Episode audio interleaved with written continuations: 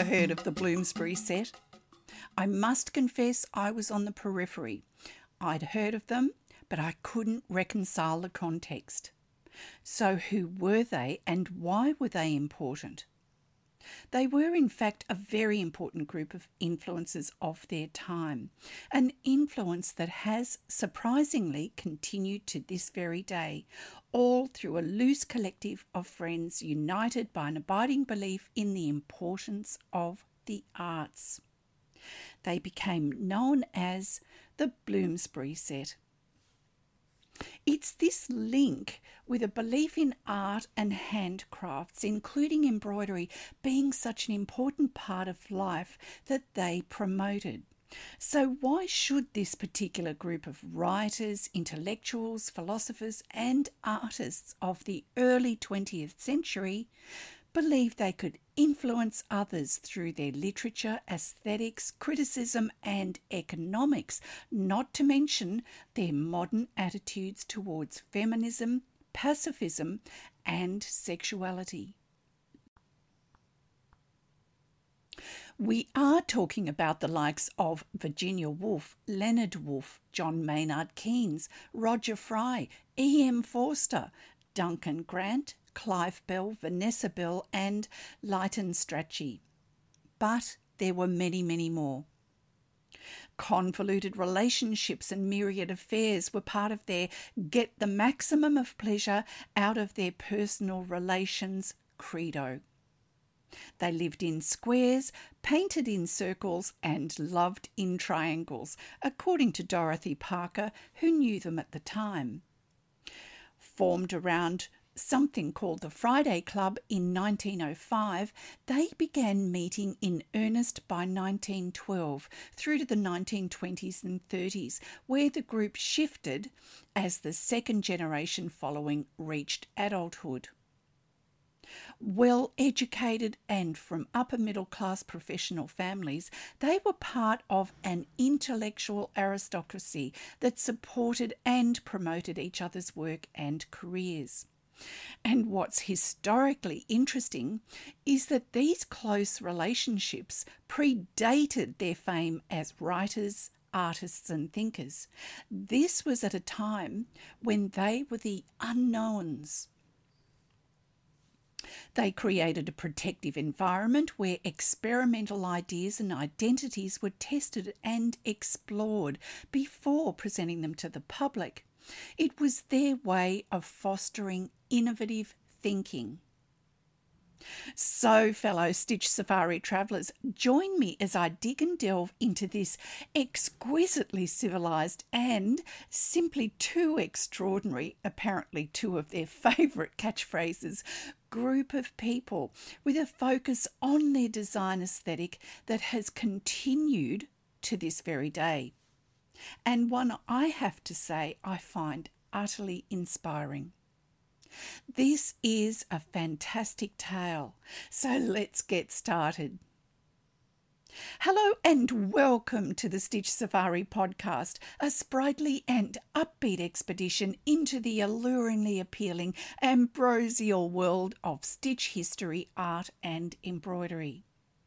Each fortnight we'll trek through and discover the utilitarian, the decorative, the quirky and the just plain fun world that is the art of the needle. My name's Cathy Jack Copeland and I'm the Stitch Safari Expedition Leader. I'm an Australian textile artist, teacher, judge, blogger and stitch enthusiast whose work in contemporary machine stitch became my business. Why are the Bloomsbury set so captivating still?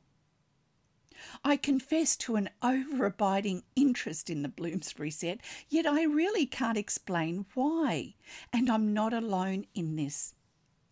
Kim Jones, Dior's artistic director, sent out models at the 2023 Men's Spring Show wearing sweaters printed with post-impressionist works by early 20th century painter Duncan Grant, a member of the Bloomsbury Group. Jones, as a teenager, lived not far from the 16th century farmhouse Charleston, endlessly mythologised by the Bloomsburians, as they were called, a place he used to spend time sketching. But this wasn't his first homage to the Bloomsbury set. According to a 2023 blog post by Kin Woo entitled "Why Fashion Can't Get Enough of the Bloomsbury Group," his spring 2021 house couture debut for Fendi featured hand embroidery with organza flowers and crystal beads, inspired by Virginia Woolf's 1928 novel Orlando, a gender-transgressive love story recently adapted onto the stage on London's West End. Kin Woo states that the circle of artists, writers and intellectuals which formed in the first half of the 20th century continues to captivate designers and apparently continues to offer new inspiration. There's even an online art and design course called The Bloomsbury Group, offered by City Lit, covering the key figures and some of their works, the Omega Workshops, Bloomsbury social networks and their influence on the British art world in the early 20th century. Stephen Stokey Daly, founder of the sustainable menswear line SS Daly, offering his own queer take on elite British dress codes, finds the Bloomsbury set so exciting to unpick and explore. As a visual person who enjoys the romanticism of literature, he says his 2020 graduate collection alluded to E.M. Forster's gay coming-of-age novel Maurice, published in 1971. Forster would have loved Stephen's take on British dress codes, which Forster found too fastidious. Jones, Stokey Daly and Comme des Garçons' Rei Kawakubo, along with other designers, will be contributing pieces to an exhibition at the Charleston Farmhouse titled "Bring No Clothes, Bloomsbury and Fashion," so named because apparently Virginia Woolf wrote to T.S. Eliot prior to his visit in 1920, noting to "bring no clothes. We live in a state of greatest simplicity." And that was the true spirit of the Bloomsbury set. Yes, there was a Bloomsbury look, but it was about simplicity and freedom. The Bloomsbury set exerted an influence that helped contribute to the development of modern art in Britain, one that continues today. Yet, was the group actually that influential at the time? Other than within their own set, I don't believe so. So why are they still being written about today? The website Mad About the House features a blog post from 2022 where Kate Watson-Smith writes about 10 things you need to know about Bloomsbury style. Kate asserts the Bloomsbury style has been creeping back into popularity of late, with people updating their decor by adding patterns and flowers to painted furniture to achieve that famous Bloomsbury look. It's about upcycling, decorating and transforming walls, furniture and even lampshades with geometric and nature-inspired images and shape. And its beauty is that it's not about perfection. Hotelier Kit Kemp's Charlotte Street Hotel has rooms dedicated to two Bloomsburians, Vanessa Bell and Duncan Grant. He acknowledges an influence by the group, who believed that art should be democratic and that furniture, ceramics and textiles should be given as much attention as fine art. That's why they filled their home with beautiful things and painted every surface. They loved colour, from dusky blues, warm yellows, artichoke greens, damask rose, turquoises, burnt oranges and aubergine, a beautiful colour palette that can be both moody yet uplifting. This was their reaction to the drab post-war Edwardian interiors predating their style. Their look veers towards maximalism, a homely, comforting mix of recycling, overpainting, and the covering of almost every surface with a hit of colour and pattern that can be both stylish and elegant or kitsch and quaint. Heal's department store held regular exhibitions of their painted ceramics with no surface safe from paintbrushes. Perfect for DIY because that was the point, their naive freehand style. And while the colours are rich and warm, it's also a juxtaposition of neoclassical and cubist, of arts and crafts and Italian fresco, creating something quite joyful and magical. Design straight from the heart, a refreshing contrast to the dark pre-war Edwardian style. But to get back to the Bloomsbury Group themselves.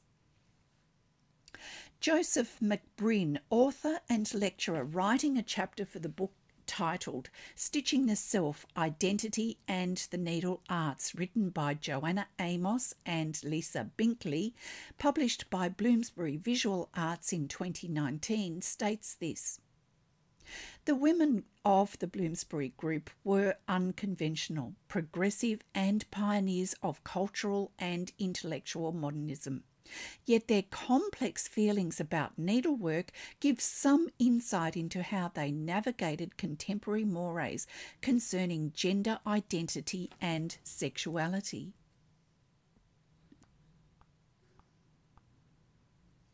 Remember, this was a time when the feminine ideal was to embrace the pervasive pastime of embroidery as a source of pleasure, relaxation, and escapism. But also deeply lodged therein were the negative stereotypes of popular hobbyism, sanctimonious church needlework groups and guilds, along with a cult of curative goodwill societies, all of which defined women as domesticated, subservient, and passive. The Bloomsbury women rejected that tenacious feminine ideal of embroidery from previous generations, yet the connection between femininity and domestic textile work still held strong. They continued to embroider and sew, but they did it their way. Virginia Woolf, although strictly not an avid embroiderer, features needlework as a recurring motive in one of her novels and uses textiles as a metaphor in many of her other works. Prescribed to do fancy work by her doctor as part of a rest cure, Woolf later says that, I try to paint and embroider, but these arts are so vapid after writing. But the principal embroiderer of the group was Ethel Grant, who appears to have led them towards creating needlework professionally. The Omega Workshops, a craft utopia, was set up by artist and writer Roger Fry, and along with other members of the Bloomsbury Group in 1913. In Bloomsbury, central London, selling furniture, fabrics and household accessories. The premises also included studios where items were designed and made, as well as public showrooms for customers to browse. It became a public platform for the group, its aesthetic, ideals and beliefs. The directors were Fry, Duncan Grant and Vanessa Bell. Their aim was to remove what they saw as the false division between fine and decorative arts. And how often during my research have I encountered that ideal? They were keen to see modern art, including bright, bold colours and simplified forms used in design. It was to provide a graphic expression of the essence of the Bloomsbury ethos. but it was also an opportunity to help their artist friends, a Bloomsbury philosophy providing them with a chance to design, decorate and sell furniture, textiles and household items to enhance their careers as artists. The Omega Workshops were invited to show at the Ideal Home exhibition in 1913, designing a sitting room inspired by the movement of dance. Hand-dyed cushions, printed curtains, upholstery and murals all featured the dance-inspired theme.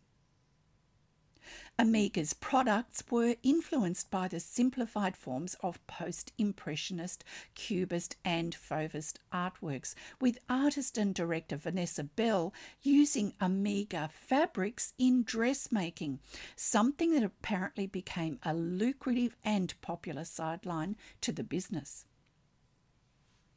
Fry was inspired by William Morris and John Ruskin, but Fry's motivations were vastly different from those of Morris. His were purely aesthetic and cultural, reimagining that it was time that the spirit of fun was introduced to furniture and fabrics. Omega also branched out into theatre design in 1918 and were in talks with the Russian ballet founder Serge Diaghilev about a commission for stage designs and costumes for a new ballet. Its continuing existence, though, relied heavily on support from London's wealthy artistic and literary circles, including people such as playwright George Bernard Shaw.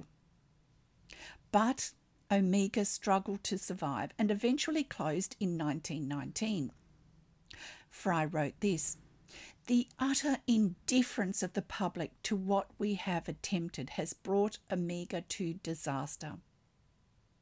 Yet, 25 years later, a screen painted by Roger Fry was mentioned in Evelyn Waug's work Bride's Head Revisited, recognising that Omega Workshops played an important role in the development of interior design between 1910 and 1920, work that heavily featured embroidery and the needle arts."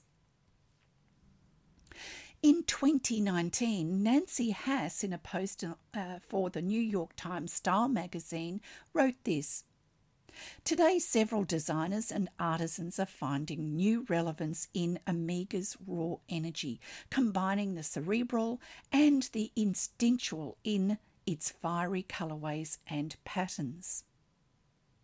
The Omega Workshops blurred the boundaries between visual and decorative art. Now it's become totemic for a cadre of contemporary designers, she writes. Haas quotes fashion designer Jonathan Anderson, working for the Spanish brand Loewe. Omega was so inspiring because it was really the first time in Britain that there was this collective energy about art informing the domestic space. Haas also notes that a century later, a Brooklyn design collective called Fort Makers shares Omega's creative core, creating products including quilts and cushions reminiscent of that wildness and spontaneity that so fascinated the Bloomsbury Group. Now, the Bloomsbury Group also included a number of writers, and in 1917, Leonard Woolf and Virginia Woolf began hand-printing books as a hobby during the interwar period, publishing many works by members of the Bloomsbury Group, becoming known as Hogarth Press. This has gone on to become an imprint of the huge conglomerate publishing company Penguin Random House. Joseph McBrinn writes that the men as much as the women of Bloomsbury grew increasingly committed to needlework in a period that saw it transformed from a woolly vestige of Victorian drawing rooms to a fashionable vehicle for modern art. McBrinn also writes this: "In the wider Bloomsbury history, the complex significance of textiles in general and needlework in particular has been much overlooked. The needlework that Fry, Bell and Grant designed and exhibited during the interwar years, which was generally made by professional embroiders such as the artist Mary Hogarth or Mary Simons, editor of the popular Needlecrafts magazine, hardly differed in aesthetics or artistry from the homely, therapeutic stitching of Woolf. That of the Belgian refugees or even of the disabled soldiers' embroidery industry. And the link to embroidery stretches to Bloomsbury's earliest moments, where in 1913 Fry organised an exhibition of work under the Grafton Group title, featuring fire screens, bed screens, woolwork chair covers and table covers worked in colourful modernist designs. The Pall Mall Gazette critic of the time, however, was less than enthusiastic. Again, according to McBrinn, Fry also held an exhibition for the Omega opening, where he spoke to a journalist about the significance of the workshops. Post-Impressionist Berlin wool work, it seems, quite a mid-Victorian idea, but as it is not treated in a mid-Victorian manner. He says, the designs are full of colour and rhythm, as the others were full of dullness and stiffness. I like Berlin wool work, he goes on to say. It is durable and strong, and it is a particularly good medium for us. Yet it's strange that Fry uses the term Victorian or Victoriana, the perfect epitome of bourgeoisie bad taste, where it's so bad it's good.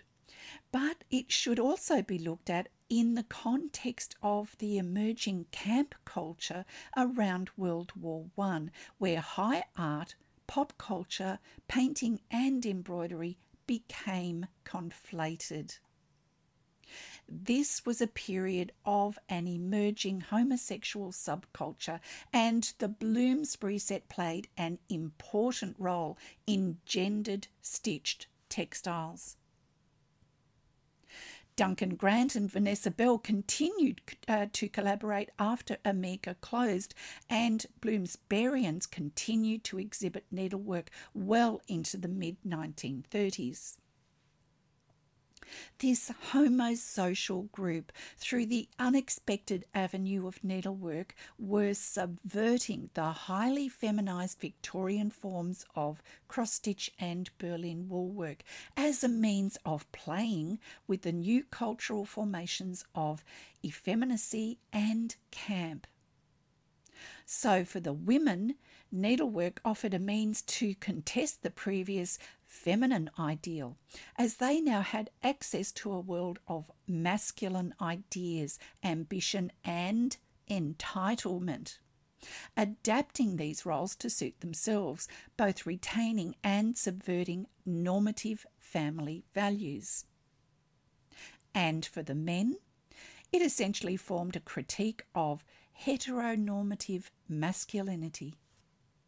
This avant-garde group of artists and writers was simply trying to create new meanings from old forms, and they did it for pleasure and amusement.